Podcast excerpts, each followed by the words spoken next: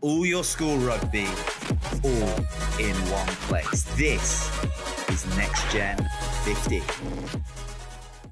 Hello and welcome to episode 14 now of the Next Gen 15 podcast. I'm Angus Savage and alongside me, as ever, Dan Richards. How's things going, Dan? Yeah, pretty good, thanks. Uh, pretty excited and nervous about this uh, coaching team uh, conversation uh, we're going to have, as well as excited about some great games at the weekend, but also some massive, massive uh, games coming up to sort of round off the term this week. So, yeah, lots of stuff to be excited about. Yeah, no, I, I literally just said to you before we start recording that I've got about 100 names and I'm not sure. I'm still not 100% certain which which ones I'm throwing forward the most. There's uh, there's some good, some good old coaches on there. There's also the, the range of like from guys at the start of the decade who are maybe a little bit more old school to guys at the the more recent end who are you know much more uh, much more progressive thinking perhaps in the way they coach. There's uh, there's quite a range, and I'm not sure. I still haven't decided which way I'm going to oh. go with it. Yeah, um, again, again, maybe because being a coach, I've worked in schools for so long recently. It's you know, you got to try and be know take out your bias of of kind of friendship with that, you know, and stuff like that, and think about it. But oh, yeah, really hard and just really don't want to offend anybody. It's kind of like when we talk about our, our kind of main goal, which we won't because we're yeah, to good I'm. I'm potentially seeing a few of these names on the list in the next couple of days, so I've got, I've got to be careful. Um, it's, it's it'll be fine. Everyone understands. Yeah. Everyone yeah. understands. Yeah, and we're, we're only going to say nice things. Exactly. Exactly. It's not because it's not because they're all terrible that they're not getting a shout yeah, out. Exactly. We've exactly. only got so long. Um, you can catch us on Acast, Apple Podcasts, Spotify, and you can watch us on YouTube. Um, and if you want to get in touch, please do get in touch on all social media platforms. It's at NextGen15, at NextGenXV. Uh, actually, for the coach of the decade, we've had a few guys getting in touch. Um, it, it, will be unsurprising uh, to you, I'm sure, to hear that um, Simon Mulholland has had about 400 people sending messages about what a great bloke he is. Um, also a bit about his coaching, but mainly about what a good bloke he is, uh, and, and, plenty of others. A few names that are uh, blasts from the past that I'd uh, I would have forgotten about. So I've been trawling through them for the last uh, 45 minutes or so. So please keep your social media chat coming in because we got we got loads of stuff going on. We we're heading towards that Christmas period where the rugby starts drying up, and you got you guys have got thoughts, and we want to hear them because you never know. It might be the thing that we decide to start talking about. The thing we are going to start talking about today is the breaking news uh, that Eddie Jones has um, has well. They're saying it's mutual consent. Eddie Jones is no longer with the RFU. Um, no, I um, don't think they're even claiming it's mutual. Dis- I don't think so. The Insta post was, I think, said dismissed. I'm going to go on before I commit. I've got, I've got the, pre- I've got the press release somewhere. It got emailed. Yeah. What does it say? He's been dismissed. Yeah, you're right. Yeah. Oh, there we go. So it's not mutual. Um, other people are going to cover that in, in more detail, but I, I suppose, I mean, we talked about it way back at the end of the summer. Um, Eddie's comments around what was going on in the school game. I suppose, forget forget the sort of um, the international picture but a bit of me thinks that the the head coach of of the England team should be more than just a coach. It should be someone that kind of inspires kids along the way to to get involved in the sport and stick with it. And and for me, in many ways, that was the beginning of the end. Was this sort of sticking the knife into the school system that has produced well almost every England player. It, it just seemed bizarre to me. Yeah, it's again, it's it's interesting that we're kind of top and tail in the term with with talking about about Eddie Jones and and kind of quite interesting and cool that the kind of the the main story in global rugby is is about the kind of end of a what will likely be the end of the coaching career. We'll see Eddie Jones may have another gig to go to, yeah, and we're going to look at you know and talk about coaching again. Having yeah. talked about it last week, yeah, I agree. I think you know in some ways that had he become a distraction with it, you know, as, as I said, way back in you know early September, late August when, when we when we first spoke that you know that felt like he was trying to create a circus to keep away from the team, and I'm sure his intention, yeah, his intention will have always pure. And clearly the guy can coach his coach teams to get to World Cup final in terms of you know the the technicalities. I massively agree with what you just said about you know again in terms of thinking about what our you know, podcasts about in terms of you know, that, that grassroots level of the game, schoolboy level of the game, aspirational level of the game.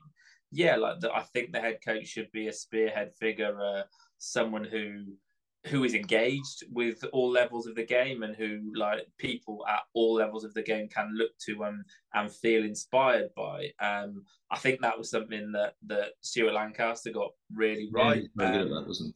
And and it will be interesting. I think I, uh, my I think lots of smart money would go on Steve Borthwick, whether it's pre or post World Cup, being the next permanent post holder. I know Richard Cockerill's taken it, and I think from a few guys who've worked you know, under Steve Borthwick, I think he's pretty good on that kind of people side of things that yeah. we talked about. So, but yeah, I think you do want someone who's engaged because that's what the game needs. the game needs energy at the moment at, at the sort of bottom end and a head coach who cares and maybe a head coach who shows up at a few schoolboy games. So you wouldn't it be cool if uh, you know tomorrow if uh, if the England head coach showed up at a Schools Cup quarter final or AASE finals day or stuff like that. You know, that, so awesome. I've got I've got a microphone right right next to me, ready for him to go. yeah. If Cockers so, wants to turn up and have a chat as a co-coms, he's more than welcome.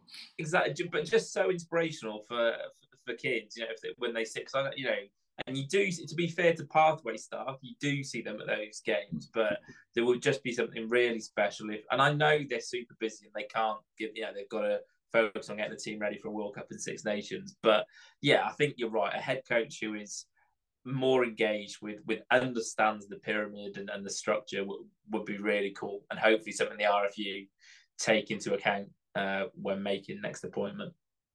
Yeah, things so. Well, they certainly they they certainly slapped him hard enough after the uh, the comments in the summer. So hopefully it's uh, it's on their mind. Um, next point for discussion, interestingly enough, is indeed Harrow, though. Eddie's favourite school.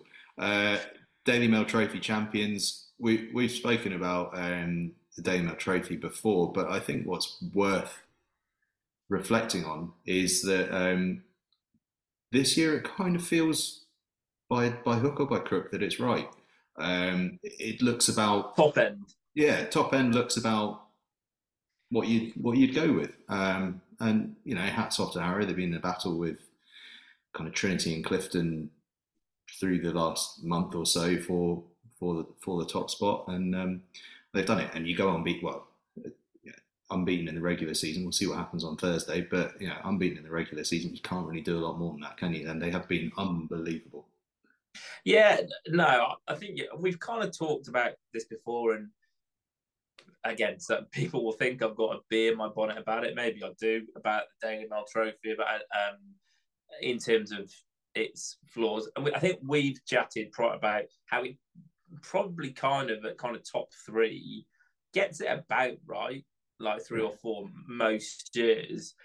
But this and this is an interesting because again, I still think Sedbergh give any of those top three teams a game, and I'd love to hmm. see a clash between it. And that's why we talked about how why it's so cool we're seeing Harrow play Trinity, yeah. and it's so cool that next year we'll see Clifton play Said. But you know, this is maybe the first year while we may be in a in a Saturday block. Had it not been for this cup clash, we might not have seen a kind of what is one of the top three schools take on each other. So, because luckily through block fixtures, we've actually seen that probably most years in the past 10 Yeah, we, well, it's, uh, that Broad Street game between Sedbergh and Wellington the last yeah for what five six years almost has felt like it's the crucial game every year. Yeah, or yeah, or like or Millfield said for the same, and then yeah, you could have had like in some years it might have been a, a, a Whitgift Warwick or something like that. So for a long time, it's actually been there, and yeah. uh, and it wouldn't have been. I, I I just still think that beneath that kind of top five, it still gets all over the shop um, for me. Like I just think if you, and not that I'm trying to claim I'm the most informed, but you know, I think people who know the game, like at, at, this level, would look at some schools and be like, "Oh, they've gained it. Oh no, they've been a bit stitched up by their losses."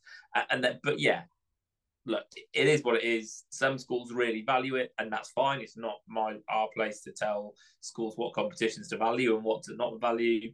Um, I think it's a bit silly, but again, that's my opinion, and it doesn't. Well, it, a lot, of, a lot of schools, a lot right. of schools tend not to. Uh, they tend not to value it until it gets to the last couple of weeks, and then it's like, oh, we're in it. Uh, and then others, you know, plotting plotting fixture lists to to see what they can do. It, it, it kind of depends, but you know, fair play, fair play to the lads that have been pulling on that shirt this year. They've uh, they've Yeah. the shift and they've done all anyone can ask of them, which is go out and win uh, win every game. I tell you what, they've beaten some serious teams along the way as well.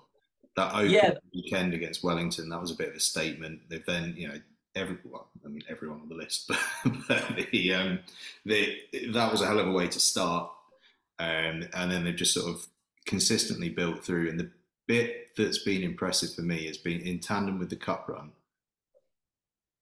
James has had to change his side up quite a lot to manage that Saturday, Wednesday, Saturday, Wednesday pattern. And they've still maintained that same momentum. That's the really hard bit. Um, well, I mean, it's all hard, but the particularly hard bit is trying to get that Saturday, Wednesday thing um, going and getting your bodies out on the field. And, and fair play to them. Um, but I Yeah. tell you what, Thursday's going to be big. Harrow Trinity. Yeah, yeah, who again? Another school, and you're right. Another school who've also managed that Saturday, Wednesday, and gone to St Joe. So again, in terms of fair play, obviously, you know, I should have said congratulations to Harrow. That was like a massive oversight there. It's just like could have led with that, but it's um, you know, both schools have shown massive depth, and I think yeah, if you actually. You know, and, and if you look at we we saw a bit of that this weekend. You know, when I saw um, when I saw the Millfield team you know, there's clearly that squad bit of squad rotation, maybe with one eye on Thailand and and the World Schools Festival, and you get that build up to St Joe's, and I'm sure Harrow and Trinity both kind of had to do a bit of that on on on Saturday, and have both come through their games. So yeah, just incredible testament to the depth, to the work of the coaching staff, to the hard work of the boys. You know, S and C physios behind the scenes, kind of working to keep those boys fit and firing. Yeah. Um, so and, and you know, uh, so yeah, just in, incredible, really that both of those schools have have done have done that. You know, in terms of Yeah. managing that, and then you know, you could argue Clifton's was obviously they didn't, but in the but maybe a bit tougher Saturday to Saturday, and you know that BlackRock Yeah, game which Daily Clifton, Mail Clifton had the hardest fixture list this year of, I'd say, in fact, I'd actually say of anyone. I think theirs is harder than Sedbergh's this year as Mm. well. Um, just in terms of the relative performance of the teams that they happen to find themselves playing against this year. Um, so yeah, I think Clifton probably had the hardest, the hardest run. Um, and I tell you what, they went, they went damn near to to getting to going through it without without dropping a game. And Harrow and Trinity have been sensational where they've gone. Yeah, and I think like quite cool again to go to again. Again, if you end up winning this as, as a sort of byproduct of being successful, that's great. But you can see use Clifton then. They clearly haven't planned their season to try and do it because again, you wouldn't put that Hartpury game in, you wouldn't put that BlackRock game in It's, if you're focused on the Daily Mail Trophy because they're outside of that and they're and they're really hard games. So it's actually okay. These games happen to be in another thing, and and oh, we've gone really well in it. Isn't that nice? Um, and I think that's probably true for all of those top four or five teams this year, actually. And that's a nice thing this year. I don't think it's been something that any of those teams have sort of. None of those schools have tried to manipulate the scoring system no, which and I won't moan about again. Uh, um, and and they've just they've just come out on top because they're class um, and they've worked really hard. So you know, well done to all three, particularly of those top three sides. So I think we've been saying for a while. I'll probably you know kind of and although again and Sedbergh I think as in there, yeah, those four, yeah, there's a group of five, six for me that yeah, stand out. Is that Trinity, Harrow, Clifton, Sedbergh, Millfield, and and, prob- and Kirkham as well. You know, they they're the Yeah, only team yeah. um, in England that defeated Clifton this year. Yeah, that, that group of six Yeah. have been Yeah, superb fair. all year. Um, yeah, I think that's fair. I, and, I and actually, all quite different teams as well, which is quite cool. Um, Yeah, yeah, yeah. like to, see, like to see a bit of variety up there.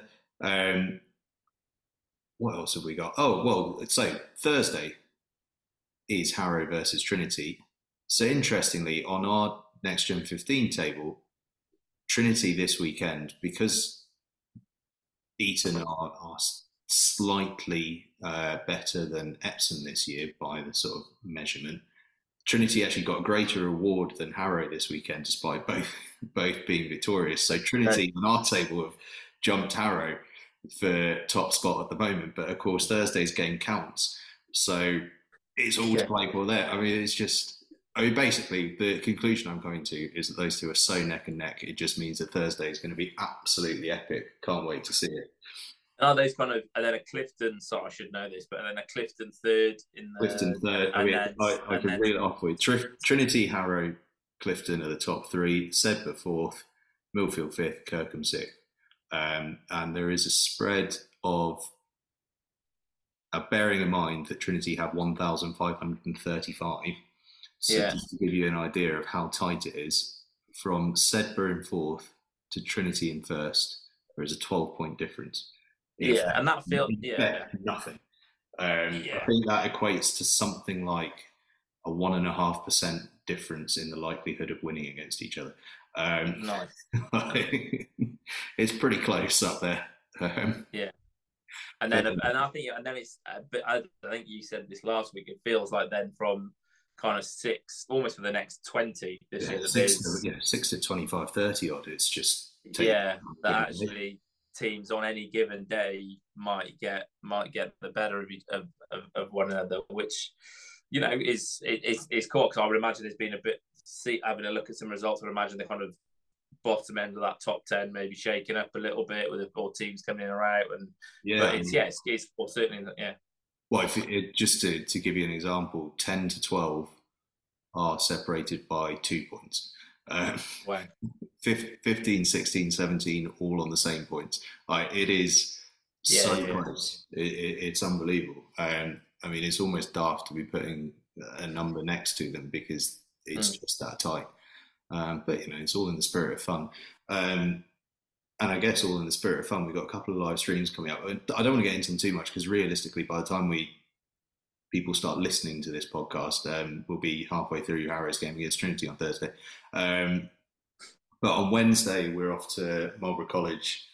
So they take on Blundells in the Schools Cup quarterfinals. At the same time, RGS Newcastle against Oakham. Thursday, we're live at Harrow for that game against uh, against Trinity in the Schools Cup quarterfinal. Both of those, by the way, two fifteen kickoffs. And then Friday night, Kings Macclesfield and Finborough go go head to head. Um, going to be a couple of cracking games live, but all four of those games are going to be are going to be awesome. I, I, I actually think every single one of them to me is a toss up. Like mm.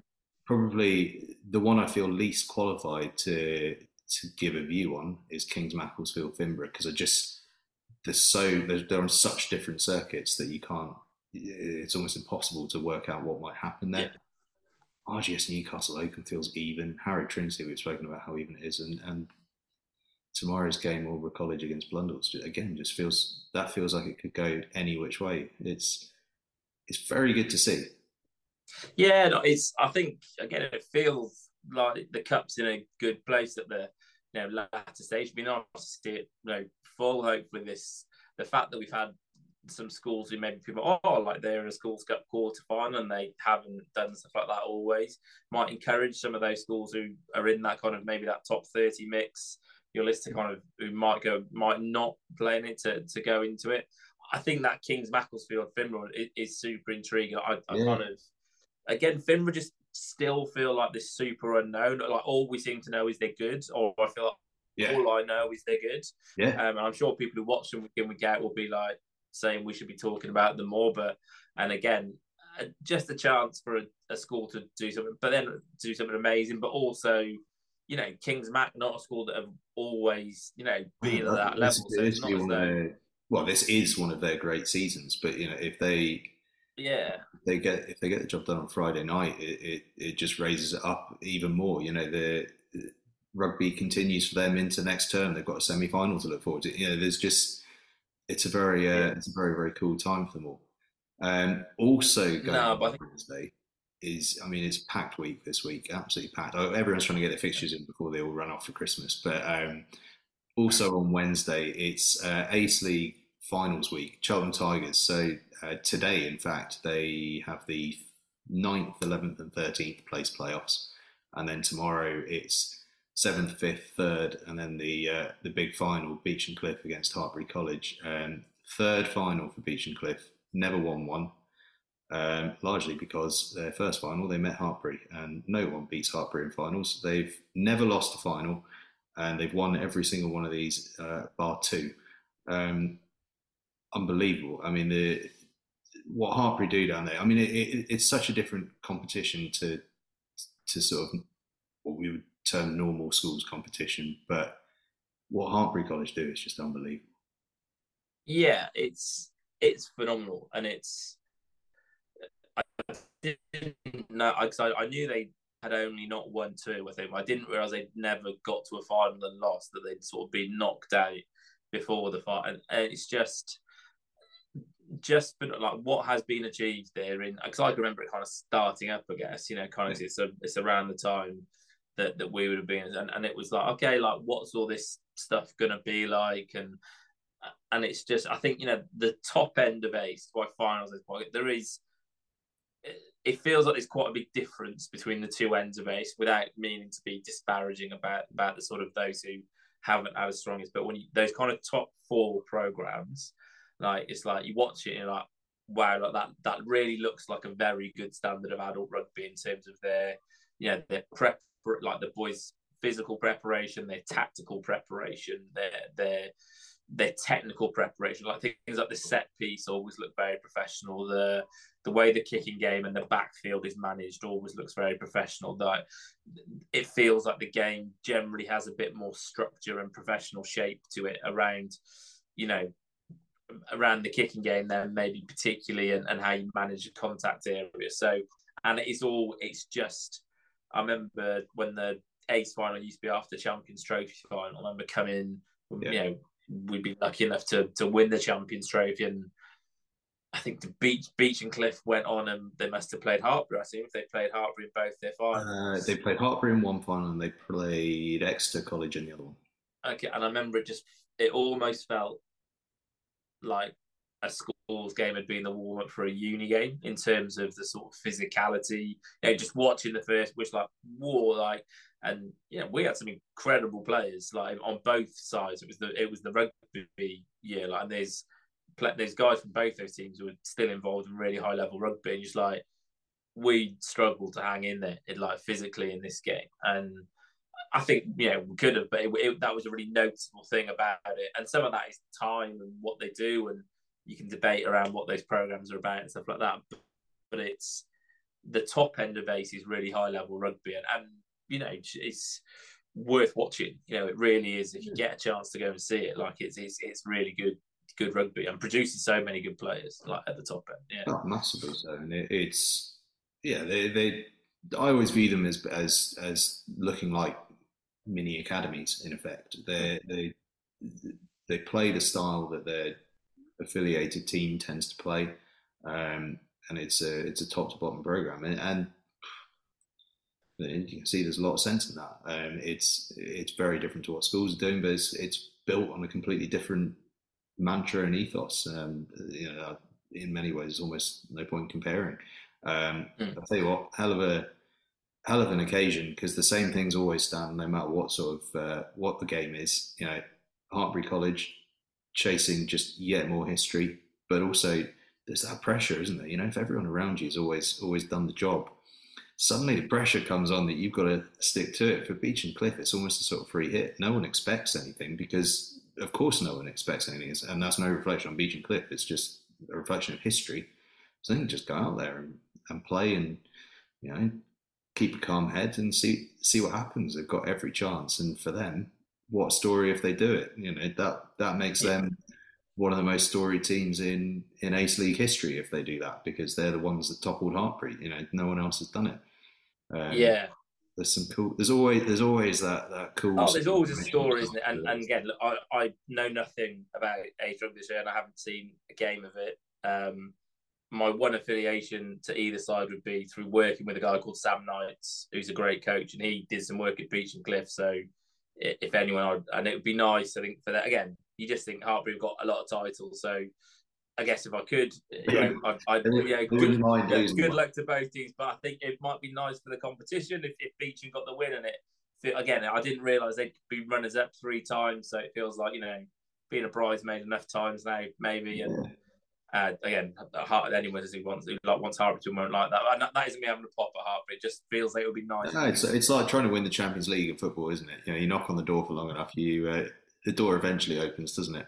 Yeah. Um, I'll tell you what else is also going on on Wednesday. Wednesday is just so packed. It's Murrayfield is playing host to the Scottish Schools Cup finals. First up, the under 16s Strathallan against Stewarts Melville, and then the under 18s Merchiston Castle, the Edinburgh Academy, which is the longest running continuous schools rugby fixture in the world. Uh, and they've never met in a final before, uh, incredibly, which is very cool. Um, and Edinburgh Academy, they played actually earlier in the season I think it, it was within three points, and I think Edinburgh Academy won it 29 26. So the people of, uh, of Edinburgh are set for an absolute rocket of a game at Murrayfield on Wednesday. As long as the temperatures stay up, it is looking cold. that is it. I mean, again, you know way more about Scottish schools rugby than than I do, like beyond a few names, and it's that I didn't know like that. The fact that it's the oldest or continuous fixture in the world, it's going to be a national final, is is wicked. Again, have no links, know nothing about team. Again, another former colleague of mine, Ed Saunders, used to work at Edinburgh Academy, so I'll. I'll, I'll root for them and I'll, and I'll back them to win it with uh, just just for nothing. All right. Well, you you, yeah, you, you can back Edinburgh Academy and I'll back Merchiston Castle and we'll yeah we'll there we go then we'll meet again next week and see, and see what happens. um, but that's uh, so that's all to come on what is an unbelievably packed uh, week of rugby coming up. The next uh, the next couple of days is just insane. But let's let's take a look back at last weekend, where the overriding sensation for me was of just an unbelievably close set of games on average across across the board. It was incredible. Um, once we've kind of dealt with the conversation, we'll move on to our our limitless top five school teams of the weekend. But I, I guess I wanted to ask you really about because this last couple of weeks of season, it's you know it's kind of elongated because you've got final games at home for people. You've then got final games full stop for people, and then you know that people are a bit out kilter. Some people break up later, so then it's their final week of games. What's that like in the school environment where it's it is those final times? I imagine it can be quite emotional, first of all, but also a bit of a coaching challenge in terms of particularly wanting to get some of those upper six lads in the shirt for the last time and things like that. Yeah, I think it is. It's it's. I think I've said this before. Like as, as someone who, from a personal approach, I would admit, you know, pretty emotional person. That's why I'm someone who would you, try and use emotion in my coaching. It's and it's it's emotion you can use to tap into to bring energy at a time when actually energy is low. Like it's you know you've been training in in, in the pitch black for the past three weeks. Yeah. Um, you know you, you know you've had people missing because there's probably been about four different cough and cold things flying around like schools and stuff like that, or people have been out. Also, people might be doing uni visits and stuff like that, or and or, or they're having to go to clinics for personal statements or coursework. So it, it can feel a bit all over the shop. Then all of a sudden you you get some unity back together in terms of like right mind sharp and mind's focus on let's go out on a bang definitely the upper six become the priority.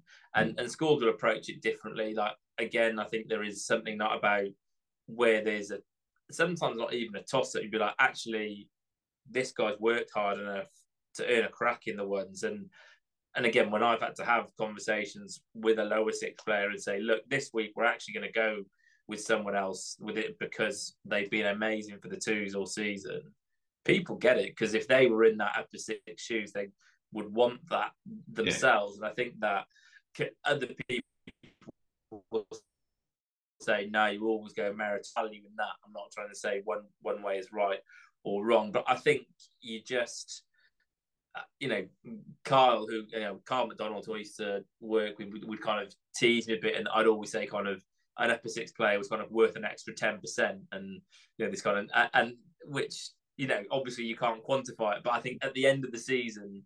There is maybe bit, there is but, but, just but, get just, that bit more energy, that naturally, bit more hunger, that bit more desire. You want to, you want to, you want to finish with something you can be proud of. There is no, you know, as as people say, there is no tomorrow. You know, if it's your last, if it's your last go, it's your last go. Um, yeah, unless of course you're a sevens yeah, player, but for some of the, some of the heavies up front, they uh, yeah they, they really do know that this is the last the last chance. Yeah, and and sevens and sevens is is different anyway. You know, in terms of it's the games played so differently. You know that you're going to just be doing repeat sprints for all of January anyway, even if you love sevens. So it's um, it's not something, you, it's not something you look forward to until it's actually happened. yeah. So it's it's you know I think you know there is a lot of emotion around it, and and I think it can galvanise teams, and that, that's why you know you, all of a sudden I think see games tighten up. You know, teams can get a bit nervous if they think they should win again. If you've got something like an unbeaten record, or you've never lost to a rival, or you've not lost at home, you know you can get a bit nervous around that. And equally, if you've not won or you've not had a great season you know, or you know, people come back from injury, like you can suddenly find a bit of extra fire in your belly, a bit of extra energy, which which means you which means you get this, uh, which I think does see games tighten up. But again, it it was amazing to see. I think there I, also a decent number of draws. Obviously, draws on yeah, there was, a, there was a few a few draws, like four yeah. or five draws, and yeah and and that's again I think shows that you know games just get tight and yeah the weather contributes to that you know it can be cold and miserable but I think that kind of yeah but I mean a lot but even even so a lot of them weren't you know six alls or, or anything like that you know Radley yeah, no, 25 like... Oundle 31 yeah yeah that's just teams going out and putting points on the board and just having I would imagine just having a bit of a laugh. You know, Stowe 30, Ipswich 26, and John's Leatherhead 30, KCS Wimbledon 27. Like, these are these are really tight games, but they're actually they're pretty free flowing by the look of it. Oh, look at this one, Clayesmore yeah, 38, Monkton yeah. 35. That's just nuts. Reminds me of that yeah, think, NSB game from earlier in the season. 27 all draw.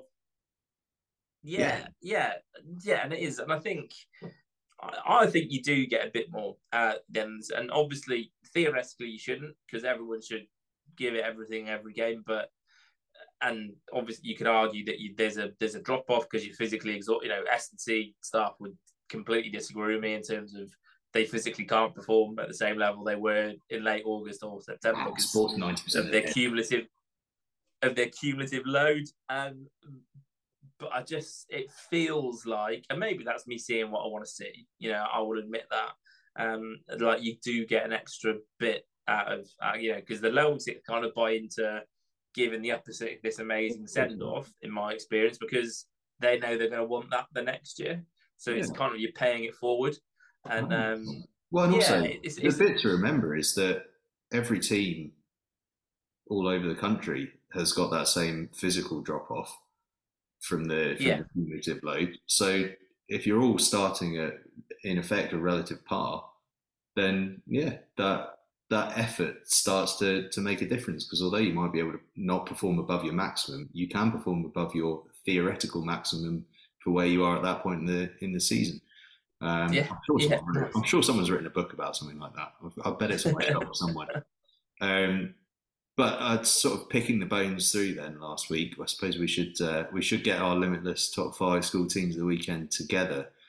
Mm. The options are unbelievable. Um, there are just so many great performances, performances from teams that I maybe looked over a little bit over the course of the, the season so far, um, who, who've sort of really stepped up in recent weeks, or perhaps have always been ticking along really nicely. I've only just noticed in the last few weeks uh, and others where they've come through really tight games, and others where they've put a challenge in where maybe we didn't expect such a close challenge. Like the the range is the range is incredible. Um, yeah, I think sort of just to get a bit of it out of the way, I think it is worth us shouting out Trinity, Harrow, and Clifton doing yeah. what was expected of them at the weekend. Not doing what was expected. It was a really tough one because, particularly for Harrow and Trinity, they had a massive game on Thursday to think about. They had a lot on the line in terms of other competitions that they were going for and things, and they both found a way to to get it done. I think we both decided they're probably not in our top five. Um, not least because they probably have been just about every week, and probably will be again before the end of the, before the term is done. but worth a shout out to those three, um, and yeah, Clifton being one of them as well, bouncing back from that from that tough outing against Blackrock to to head up to Bromsgrove and get a good victory.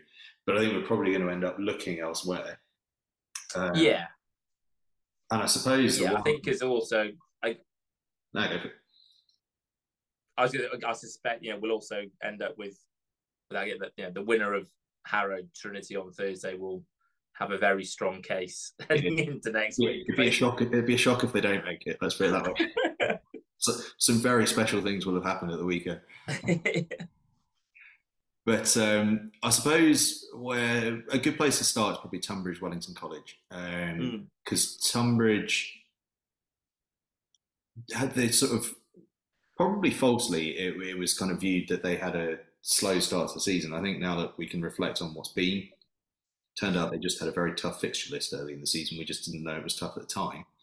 And Wellington probably not had their best year, but at the same time, every time they've come up against a very challenging side, they've performed really well and they've competed. Right, you know, if you look at those schools championship games, Whitgift, um, Sedbergh, Millfield, probably the three in in an, in an average year, three of their toughest fixtures. They win one of them, they take the other one right to the final play, and against Sedbergh, they hang on in for for a pretty close game. Um, so when they've been challenged, they've met the challenge. Um, so it's not it's not quite the doom and gloom that, that others might have might might have uh, wanted to associate with it. It's actually been not too bad. Putting those two together, and we got an incredible game. Yeah, again, and it's it's kind of a a hard one in some ways to talk about. Because I'm still so close to it, and you kind of exactly with you like, oh, is it is it a disappointing year? Because I'm you know you look at some result, but actually you look at that Millfield game, you look at the Sedbergh game, and you're like,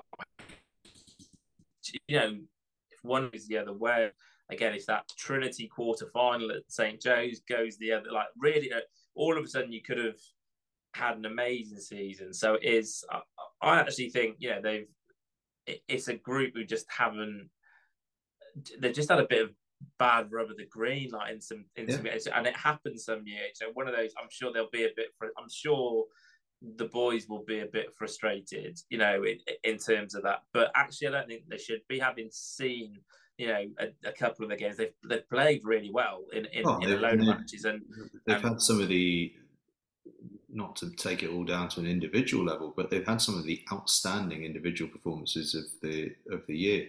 Um, yeah yeah and I think Ventus has stood out to me as just a guy who came in and has just flourished and been unbelievable. And you know just every time I've seen him he seems to be a better player. Um, he was already pretty decent at the start. Um, but yeah, so I mean, they, they they've they've been yeah, not, they've been much much better than perhaps the. Uh, yeah, I think better. I think you look at whatever three losses, whatever it is, and be like all that. But it, I think that's a good sign. I think they will. I don't. I, I think again, come. We'll talk a lot about sevens when it's sevens time in the next term. I still think, I still think they'll be the team to beat sevens wise. Um, I don't, I'm not. That's not me trying to put pressure on like my mate Kyle at, at, Wellington. There, I just think that I think there's loads of quality, and that sevens might suit that group. Yeah. Um, d- down to the ground, but but we also talk about Tonbridge kind of. So you probably, bit you would have gone. All right, look look on again on paper where games aren't played. Wellington probably going as as two score favourites, some or like ten, yeah, something like yeah. that but it's ended up being a one point game, and I think there was a charge down, yeah, that that led to the that that led to the win. So I would actually, you know, that Tonbridge become a kind of key a potential team of the week yeah. in terms of, and that is not again we you know we talked we've talked a lot about you shouldn't don't have to win to in order to be a team of the week and you know they've shown through the season that that they're a gutsy team maybe not a classic Tonbridge team as you just said that Tonbridge list is hard, and when mm. you know, and you it can get really brutal week in week out if you know you you haven't got you know some either some star quality or that kind of that that depth that sometimes Tonbridge have had. But this this group have clearly hung in there. You know, for for Reese, who's you know a great a great head coach, great director of rugby, worked really hard and have pushed what is you know a, a strong, strong Wellington College group right to the wire. So you know that that kind of for me, you know. And I think there's a little bit of that final home game that we were talking about before in there as well. There's a bit. Yeah. Of, there's a bit of playing for you know Tonbridge is a Tonbridge is a place where they are very very proud to wear that shirt and to run out on that pitch. There's been a lot of very very very good teams that have come through that. I mean, I think from 2004 to 2006 they never lost a game on that pitch. Um, mm. Yeah, they I, I, know that because my housemate at uni was part of that team and um, never got going on about it. Um, I still have his shirt actually in my uh, in my closet. I need to I need to give that back to him. I, I, had to hide it from him when he was going on about it too much. Um, but yeah, I, I, think that Tonbridge um, Tonbridge running Wellington that close elevates them into the conversation. I think similarly running a running a big name close. We already that they they made a few changes at Millfield, but Monmouth getting to within two points of Millfield, that's a that's a great effort. No matter no matter whether Millfield have made a few changes or not. Um, yeah. Millfield don't make changes um, without thinking that they can they they'll still be able to get the job done. Um, and yeah, that so to push them that close is a is a great effort from Monmouth, particularly oh. because they got a plate game coming up. So they were compromised with with thoughts on what might be happening this week. Yeah, that's exactly what I was going to say. And, and also, you know, it wasn't as though no one was rested by Millfield. It was a, it was, it was just a big squad. So mm. You know, Ieuan Davies then international scrum half didn't start, but he was on the bench half game. But we still got to play half the game. So. Yeah. You know, there's uh, I think George Perkins, you know, didn't start, but he still got to play half the game minutes. So that's a good point. I hadn't considered the half game rule. Um, benching a star only they've still got to play 40 minutes or 35 minutes. yeah, it just shifts like maybe where they contribute, or as opposed to you know playing the full 70. So there's um no like a hell of an effort. With the team. You know, we talked about right at the start of the of the term who started well showed. Um, we had a load of promise, and it's good that they've kind of like fired back and and, and show that they've had a good they've had a good season. That's a good group. Uh, that Monmouth group looks to be a really good team. Um, again be interesting because again I assume they'll play in the in the Vase at Rosslyn Park and again think again you can see I've already got one on seven season but it's that kind of you know where where they'll sort of pop up kind of come come March time be interesting in terms of you know because again they've clearly got a team that can yeah. often like be a team you definitely would not want in your group would, would be like what what I'd label them as. Oh yeah they'd be they'd be a tough one to get past. Um yeah. let's uh, let's rattle through a few of these because I, I realise that we're um, yeah we've been we've been dragging our heels a little bit, but some yeah. some teams that stood out for me. Brighton College uh, picked up real momentum towards the end of the season. RGS Guildford, we've spoken about how they competed so hard against you know every sort of challenging side, or not challenge, every challenge they've had, they've risen to it. Um, Brighton College was a big one, and Brighton College sort of survived the RGS Guildford uh, onslaught this mm. time. Great effort from them. Uh, so Thomas Rich's, Northampton School for Boys, we spoke about that being a massive state school game. Um, I expected that one to be score either way. Thomas Rich's 40-19. Fair, fair play to them. They've they've put in some real shifts this year. Yeah, yeah. No, they they look they they look really strong. Um, and it's you know fair play. Like they've had a, they've had a hell of a season, and they'll keep going. Fifteenth post January, when they? So that's it. Be interesting to see how they keep going. Um, yeah, they've been they've been they've been really good. Uh, RGS Newcastle 36, Barnard Castle 29. That's just an epic game. RGS had already beaten Barnard Castle earlier in the season. Do it again. But what made it really interesting for me was that both in the preceding two weeks had had really tight games against Durham, who, by the way, picked up a decent away win at, at the weekend. But so they, it felt like this one could go either way. I didn't expect it to go either way in quite such a high scoring way but oh. still just a try in it at 36 29 pretty cool. Um, who else have we got that's, that's put in a real shift? Hymers College away at Bradford Grammar School. We've spoken about how impressed we've been with Bradford Grammar School. Emanuel with a really good win against St George's Weybridge. I thought Dulwich St Paul's was uh, was a cracking contest. 10-11 uh, feel for Dulwich on that one. I thought that would be their I was, I was, sort of vaguely getting a few messages about that game, and I was thinking, oh, they might just get that first win. Uh, just eluded them. But one team did get their first win, and I'd said I'd give them a shout out. Uppingham, 32-20 against the Leeds. Fair play to them. It was a, it was quite a big day at Uppingham as well, actually. Um, I mean, as everyone knows, I think now I'm a, I'm an old boy there, but it means I'm on the old boys um, uh, email list and, and, all the rest of it. And they had a big day for their. It was like an unbeaten Colts team in the 70s or something, and they had a massive reunion that day, and then watched the first team. Um, so a nice little bit of uh, bit of history on the sidelines and. Uh, oh, nice! that They got first win as well. That's I mean, it's it's a long old term with a lot of effort, and it's tough to go through it without. Again, not that it's all about winning, but again, it's just it's nice to get a bit of reward for, for all your efforts. So yeah, like huge. It, it, it, may, it, may, not all be about winning, but we sure all do like to. But I think that's probably yeah. the way. I think that's yeah. probably the way they view it. Um, I'm just rattling through a few through a few now, but some some other close ones that really stood out. Worth winning away at Kings Canterbury 16-15. Mount Kelly hosting Plymouth College 32-27 victory. Then those two we mentioned earlier, St John's beating KCS Wimbledon and Stowe against Ipswich, two cracking games. Um, and then a shout out to Cranleigh away at Marlborough College, who of course we got on the live stream on Wednesday at 2.15. But Cranleigh winning 45 away from home, but it, not really so much about the scoreline for me, is that Cranleigh sort of there'd been a I, I'd, I'd had a feeling they weren't having a great season, and then they've seemed to have real momentum in the last few weeks. And then I was kind of going through their results, I was going, they've had a pretty good season. Like, mm. they've, they've, actually done really well. It's just it's all been a bit on the quiet, um, which, I, which I guess is the way they quite like it over at Cranleigh. Um, but yeah, yeah, no, good result. No, they have had a good year. It was. I noticed Emanuel have had a good year as well. Their results sort of jumped to me, and I sort of had a little look, and Emanuel have had a slightly different like level, but it's like Emanuel have had a good year. Like they've they've got some good wins against kind of good consistency and stuff like that. So again, not a program we've mentioned a lot like through through the term, but like they've they've done really well this term. Right, let's so get on, top five. Who, who are we going with? Let's see your thoughts.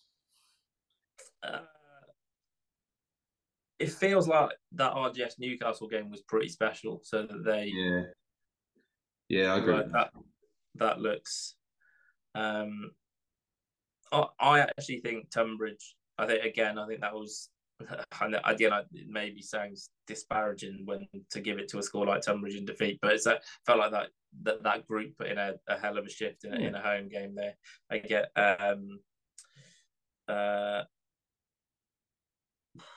there, then it's tight, isn't it? I think you know. Then yeah, there's some really interesting ones in there.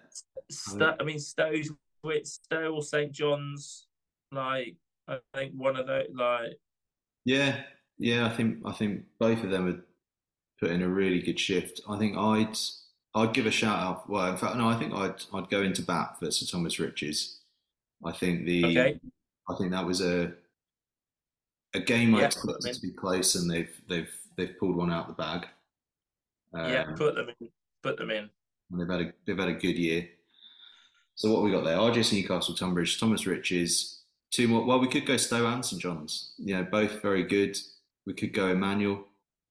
Um, yeah, so probably two of those three, I reckon. Like worst win was good, but they've they probably whilst normally Kings might be favourites, actually based on this year, Worth have been a bit stronger. I would a bit stronger. So, uh, I think I think because of this season, so I would say uh, for an overall, now like Emanuel deserve a bit of it, would deserve a mention for what's of that, and then you can choose between Stowe and St John's, right? Yeah, well, I mean, both are both are impressive.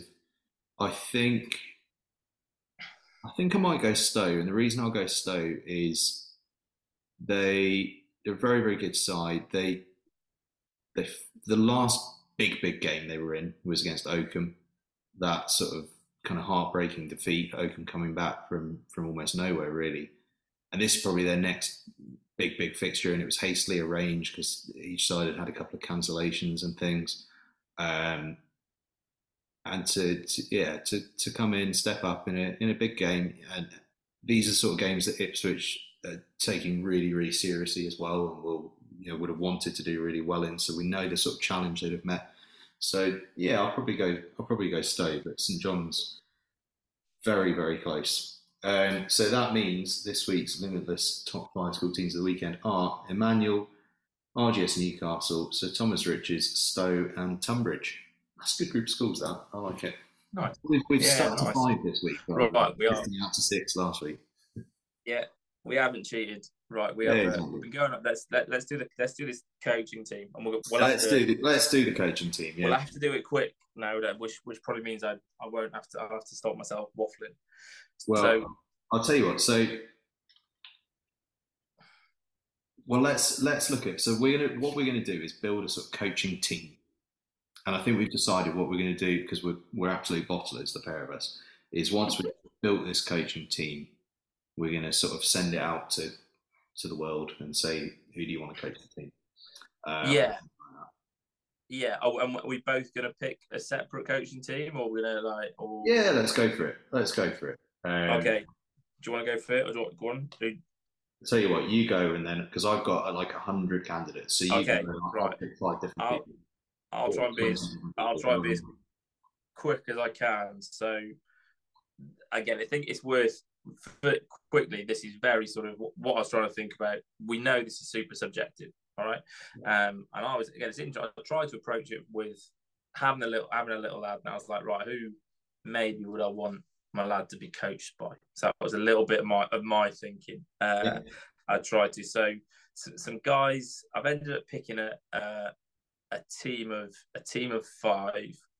Um, some guys who, who were sort of close then, but particularly great. So um, and some guys like not a massive famous rugby schools always is. So Giles Hegarty, who's at Cheadle Hulme, Yeah. Ollie Torrey, who's at Eastbourne, um, Tony Yapp, who isn't actually kind of works across bundles down Taunton Rugby and the uni, but a great coach. Of, like John Mallett, as who I'm well. yeah, yeah, great. Yeah, John, John Mallett at Millfield. I'm sure loads of people have mentioned, but I haven't actually. Um, Eugene Martin, who was at Warwick Yes. and then at Yeah. Whitgift, and is now at Stanford, is an incredibly Everywhere he's gone, they've had good teams as well. Yeah, and a really creative coach builds really nice relationships with with with the boys. Um, Jacob Ford actually again, but it's kind of you know, seems to have been starting to build something pretty special at Ipswich. And and like his uh, last one, kind of as my my just kind of honourable mentions was was Sam Beckett at Shiplake, who I actually think makes you know an old Sedbergian there who kind of makes a Shiplake College team always punch above their weight by sort of I think he's taken some of those uh, Really lessons learned at does some really has a very nice way of building a sense of uh, what makes a sort of special team. Uh, yeah it sounds like a really silly thing, but the way that they interact with us at Next Gen 15 is is really impressive. The way that they interact with social media, and not that any of those things actually matter, except that when the stuff you're putting out there is of the nature that they are, it gives you a little insight into the workings of what they do there, and what they do is Yeah. create a special environment, and that's Yeah. what it's about. Yeah, and he just again, I'm thinking maybe now he should be in my coaching team. Yeah, he does some really cool stuff. Some little t- like one of the first schools to start really doing Friday night lights. Now, kind of everybody does one. Quite often, does nice little touches with the shirts for a group, like with names or little tweaks. They've obviously been massive supporters of the Matt Hampson Foundation. so Yeah, kind of feel like, like they again. I'm starting to think uh, maybe maybe Sam should be in my coaching team actually. Uh, had some might- really nice players down there for years. Finn Brown, I think, was um, he played England under 18s and he had a Wasps contract and stuff before. Yeah, yeah, yeah. Wasps. Um, yeah, some really and they, yeah, they've Tom Howe as well, I think, at Worcester. yeah, they've had some really and some really good sevens teams. Right, anyway, but now on, on to the actual staff. Then I might end up Yeah. adding Sam Beckett to it. So probably not. Yeah, I've talked. I talk about this this guy a lot. Uh, you mentioned at the top of the show. So my director of rugby, uh, is Simon Mulholland, Noxie uh, at Sedbergh. Uh, the I'm going to call him the king of schoolboy rugby. Um, I can't, Just- believe I can't believe I let you go first because that means that I can't have Noxie in mind. you can, you can, but he's. I just think, and I'm again, it's from the look. Obviously, the performance stuff is there, but there are, if you want to look at other bits and bobs, there are other coaches with you want as many sort of pots. But again, it's that maybe because of where they are geographically, like or you know the sort of unique atmosphere it creates, but the the culture around Sedbergh rugby just feels like quasi mythical like and it's something again maybe coming over bringing a kind of bit of a new zealand sort of like kiwi approach. It feels more like the sort of thing that's done in the southern hemisphere around schoolboy rugby. Um, i'll tell you a thing about about noxie is we get we get emails uh, messages all the time, and often from parents looking for a bit of advice about where to where to go, what to do with their kids, and all that and all that kind of stuff. And I'm always quite reluctant to say too much because it's not. I, I don't profess to be an expert on on what the best school to go to for a child is, and I wouldn't want to put my neck on the line like that. You know, it, it, it wouldn't be fair on the on the kid. Right. But what I will always say is there is no one that I would want my kid being looked after more more so than than by Noxie. Um, and and that's got nothing to do with rugby. Um, yeah, yeah, I think that's that really is the point. Yeah, like exactly, and it's you know, it's again. I should have said at the start. I, for kind of reasons of being too close to about, I didn't. I, I was like, it would be too nepotistic for me to consider Wilco or, or Kyle because I was like, Wilco probably a mentor of mine, and Kyle obviously I work um, is still you know both really good mates of mine. So you've opened up a couple of spots in mine then. Excellent. So like I just I was like that that's unfair and and so so that, so now so then I was like right okay then we'll have a DOR and then we'll have um a kind of a back skills coach and then for this I've actually gone so a much because so Noxie you know kind of also help look after that that attack as well. Um, so actually with with a guy so might be less familiar to some of our to the listeners. So Tom Richardson is a DOR at Worth. Um, went there. What again? A program that. So he was actually at Cheltenham College before he was at Worth. That's where so we met when he was. That's when I met Tom. I came across him as like an opponent when he was there. So then they did really well. They brought he brought Ollie Thorley through like so mm-hmm. kind of, and they sort of punched really hard that team. And then for kind of family reasons because his again they, they need to move down to southeast. And it's essentially like so again I then came across him again as an opponent when I was at Caterham and uh, without wanting to be disrespectful to Worth they it was a kind of a little bit of a gimme fixture for a couple of years. And and like he's, he's essentially had to build that from the ground up. And look whilst they're not necessarily pushing towards the top 10 top 25 at the moment if you look at the growth and development there it's huge. You, know, you look even a couple of years ago like people like Kitan Ojo were leaving and going to Epsom. Now people are staying put, and actually a couple of guys are starting to go there. It's a pretty competitive market with Hurst and Brighton and Seaford and, and stuff like that. So I just think they're getting better and better. And I, you know, again having you know, maybe because I've seen it up close and personal from a kind of, I've been back and watched Caterham games, just feel, you know, it felt like when he was there that Worth probably was in a a real low ebb. Actually, they were struggling to get teams out. Like you know, to, and whereas now you look, they've got a third team. They'll have under sixteen Bs all the time. They'll have under fourteen Ds. So not only are they performing better, but look. And I was thinking, well, if they're putting out more teams, that probably means there's a culture of it's fun to play rugby, it's enjoyable to play rugby. Yeah, something must which I think, yeah, which I think speaks volumes about the person in charge. So, um, gone for gone gone for Tom there. So then on to on to then then we need someone to look after our, our lower numbers.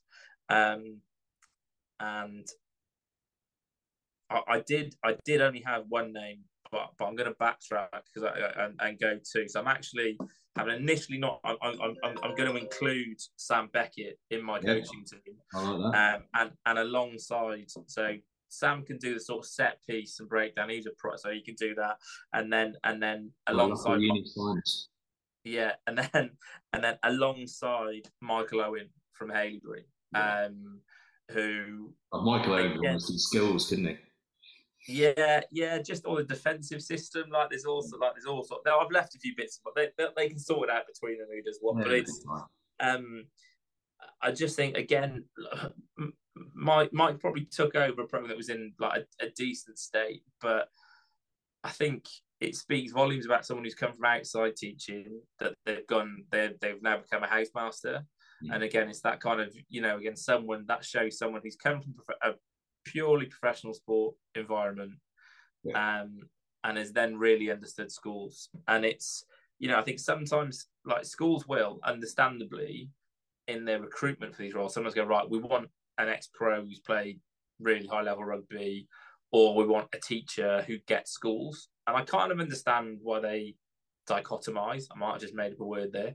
Um, like that, that, that, that, that, but I just don't think it's, I don't think it's that simple. Like I think there are, and I think, I think Mike, you know, really, and actually Tom is Tom's always worked but he's actually a qualified teacher. Like there's, you know, but Michael as, as a professional, you know, former British Lion shows that actually you can come in and it, you're not just going to be all about hard edge performance. He's they produce some great teams, some great players when when he's been there, and he's helped drive recruitment, no doubt. Like, but he builds great relationships with yeah.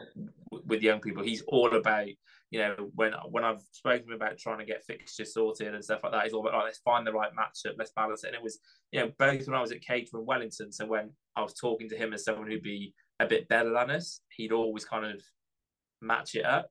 And then he'd always he'd be like, let's just all he wanted was a good experience. All he ever and I think when when your emphasis is on creating a good experience for the young people in your charge, then again I think you're getting it right. Um, so that's that's my coaching. I'm sorry, I've, I've, probably still waffled on for far too long, but I tried to be as succinct as I could.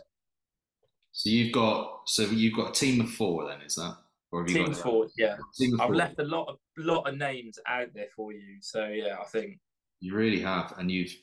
Oh yeah, this is this is tough. So you're you you've got Simon Mulholland heading things up with a, a sort of trio of Tom Richardson, Sam Beckett, and Michael Owen working around him.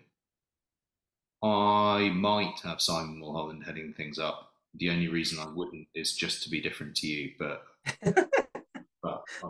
But I'm gonna I'm gonna recycle through the last decade and just look at a little bit of performance because it's it's it's the only metric we have, and just to sort of look through some of those people that have that have have done some stuff uh, in term in terms of collecting the old pots, um, but mainly because a lot of the time you get to see a vague sense of what they're doing. So it's going right back to the start of our period. Um, you look at a guy like Sam Howard at Dulwich College, who yeah. did a very, very played a very practical game, very, very practical game. But I always thought the key thing that stood out was no one was unhappy with that from his group. There was a real sense of buy-in and togetherness, and that it, when you win, that you know, that tends to be an easier thing to come by. But there was a real sense of buy-in and togetherness. I remember, and I suppose I can say it now because they're they're all you know almost 30 uh, so, so it's, it's, fine to say but i i remember there being a load of chat from a load of the guys in those in those teams about once they once they won their their schools cups about wanting to get straight down to the pub with sam and all that kind of stuff. And you go well do you know what? That's a real relationship between between player and coach. And um, he did he did a, an incredible job there. Um, sort of at the same time, your mate Wilco, Chris Wilkins at, at Whitgift, who's still there in the job now, who I think as a coach has, he'll probably be embarrassed of me saying this, but I think he has developed his coaching style massively over the course of the last 10, 12, 13, 14 years. He was a leader 12 years ago and he's still a leader now, um, doing, doing awesome awesome things. Um, keeps claiming that he's not the man behind the, uh, the Whitgift uh, trick plays at lineouts, but we all know he is. Uh, and they, they, uh, they, they, he's still still got move. And again, much like Sam, teams that buy into what he's doing and what he's saying and almost revere him. Um, and yeah. I think probably that will end up being a bit of a theme in mine. I don't want to bang on, so I'm just going to sort of zip through If few, you look at Hampton and what they've done over the course through Zoran Higgins, Sean Thompson, Andy Beattie, now David Mobb Smith being in there the whole way along. In fact, I think David Mobb Smith is a great shout. If this was a sevens coaching team, I might be whacking him as my attack coach. Yeah, Mobbsy's um, in. Yeah, yeah, yeah. I think you cannot go through a list of coaches without mentioning Ian Dosser Smith up at up at Oakham. Um, yeah. Taking a bit of a back seat nowadays, but you know the man's the man's a living legend. Um, yeah. Who else? I mean, I'm just firing out names now because there's there's uh, players, there's coaches from all over that that stood out. Tony Window and Paul Mullen did some wonderful yeah. stuff at Bromsgrove. Trevor Barker and Ian Wolfenden up at QEGS Wakefield. Dan yeah. has been doing awesome stuff at Bradford Grammar. Martin Pepper up at uh, Barnard Castle and now Lee Dixon. Um, Joe Bedford at Woodhouse Grove. You know, a school that up until the start of this decade didn't really compete that hard on the circuit, and now you know, you'd always regard as a kind of top twenty-ish kind of a team. Yeah, um, you know, you look at Nick Boy at Brighton College. He's worked through them pretty much the entire decade. He's been been at Brighton.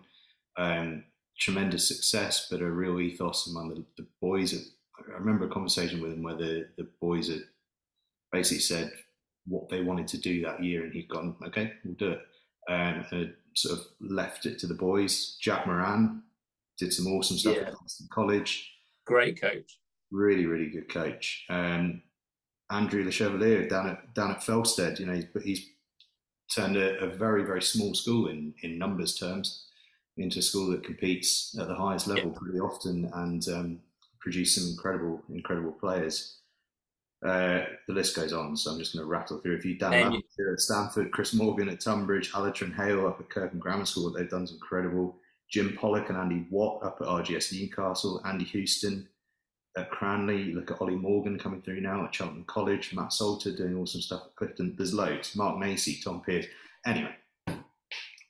Name me two. Name have, I, have I mentioned every coach in the country yet? Uh, some good, some really good. I like that what you said about Wilco, like, as I think as a mentor, like to developing people, like that's again, if I again I couldn't pick him up too close, but he's a yeah a great developer of people. So yeah. But anyway, who's your who's your coaching staff? Come on. So, well, I know we're trying not to bang on too much, but I I think it's worth us just talking about Wellington College. Um, you came in what twenty? When was it? 2018, uh, Yeah, yeah, yeah, yeah. Then that time, there you go. So you had Kevin Brennan and Steve Shortland there beforehand. Who did yeah, Kev, good, incredible school coach. Kev, yeah, Kev should be mentioned. Like, definitely, Kev's incredible. Just some, some absolutely, some absolutely brilliant stuff in that first five, six years of, of, of the sort of period we're looking at. Um, you then came in with a with a remit maybe slightly different to what they their remit had been, um, but still consistently one of the best sides around. So I don't want to big you up too much, but I think worth a shout. Thank you. I'm very lucky to have some very talented players and other coaches around me, but that's very kind of you, Angus. Well, there's been there's been a there's been a good group of you at Wellington, and uh, Carl, Carl McDonald as well deserves a big shout out for that. Yeah. Um, so, am I going to be different to you? I'm going to sit on the fence on my DOR for the moment because, you know, I'll try and be different if I can if I can manage it. I'm going to have as my forwards coach. I'm going to take John Mallett. Um, I think first of all, for a forwards coach, he thinks like a back, which is weird, but it's tr- it, it, his desire for his teams to play is incredible. Um, you know, a former international prop, you kind of you kind of think he's going to be Mister Mister Hard Nose, Mister Punch Up the guts kind of thing, and actually he just he wants to see his teams play. Um, gives real ownership to his players and to his assistants. Um, you know, the the list of people that have worked under him have gone on to to other gigs is massive. You know, Mike Baxter left this summer and is now is it Prior Park College that he's heading things up at. I think he is at Pride Park. Yeah. The people, you know, have done great things having worked under him. Um, and there's a fair few, there's a fair few that played under him that are coaching now as well. You know, Nick Boy and Ollie Morgan. Um, that's yeah. that's not not bad to have. Um, so I'm gonna have John Mallett as my forwards coach. Although, does that mean I need a defence coach that's that's Wilco? I think it might do. I think I might have Wilco as my defence coach, which is just nice in my world. Strong. He's a byproduct for also the forwards coach. Um, then what I need, so I'm looking like I'm going to have a team of four here. I need a backs coach, and I think what I'm going to go with. Do you know what? I'm, I'm this is I'm just playing this on the hoof here, but I feel like I've given Cranleigh not enough credit in this last 12, 13 weeks. And Andy Houston has, if you actually look at what Cranleigh did over the last 10 years, yeah, fair. Well, its focus has not always been on rugby, and whose focus is not. They're one of the more private schools. I don't mean that in terms of whether they pay for it or not. I mean in terms of mm what info they put out there. They're one of the more private schools. Um, they've done some really, really good things. And the story that I can't quite remember the detail on, but when they won the Rosslyn Park Sevens, a lad from the school had died not that long before. I think he might have been a leaver, actually, had died not that long before. And there was a real debate amongst the players whether they were going to play Rosslyn Park, what they were going to do, all the rest of it. And Andy's way that he dealt with that situation with the players, what they then went on to do off the back of it and actually win the tournament. Um, having also, you know, done stuff like the um, the oh. festival and, and, things like that. Um, it, it, I'm not saying it was a you know 100 side yeah, yeah, yeah, yeah, in the job of the best, but yeah, they, I think that sort of thing tells you a lot about the kind of culture that someone's laid down. Um, so I'm going to whack him in as my backs coach, and I just can't. Oh, can I? Yeah, well, we've got to be. Yeah, no, no I've got to have Noxie. It'll have to be different. I've, I've got to have Noxie. I can't. I can't actually have a, have one that doesn't have Noxie. It's just it's just the way it's got to be. So, I think that's well, there we go. Well, I've ended up with three out of the four schools championship sides in my team, in my coaching staff, but longevity's That's done right. on, yeah. on three cases. You know, Mallett, Wilco, and uh, and Noxie have been in their job, and Andy Houston as well. He's gone up to director of sport now, but they've all been in their jobs throughout the entire decade. Yeah, um, that's a nice. Yeah, very, I like that. In very very tough, expectant environments, I suppose, in many ways. Um, so yeah, bit of a bit of a reward there, I suppose. Uh, so yeah, yeah you, have got yours is very dynamic though, isn't it? It's a lot of youthful in as well. Mine, mine are all getting a bit old and past it.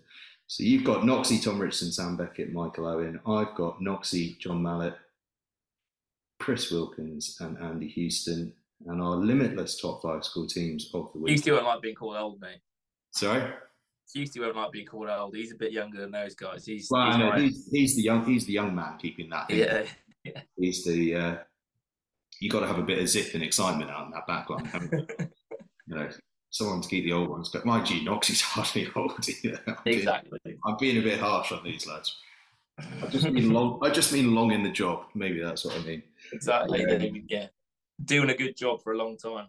Exactly. But more to the point, please get in touch on at nextgen15 at nextgenxv to tell us how wrong you think we are, how right you think we are, but also who you want to be your coaching team for what is an incredible team. I mean, can you imagine that side we put together that uh, in the hands of this lot? They'd have some fun and they'd play some great rugby as well. Tough to beat, tell you that.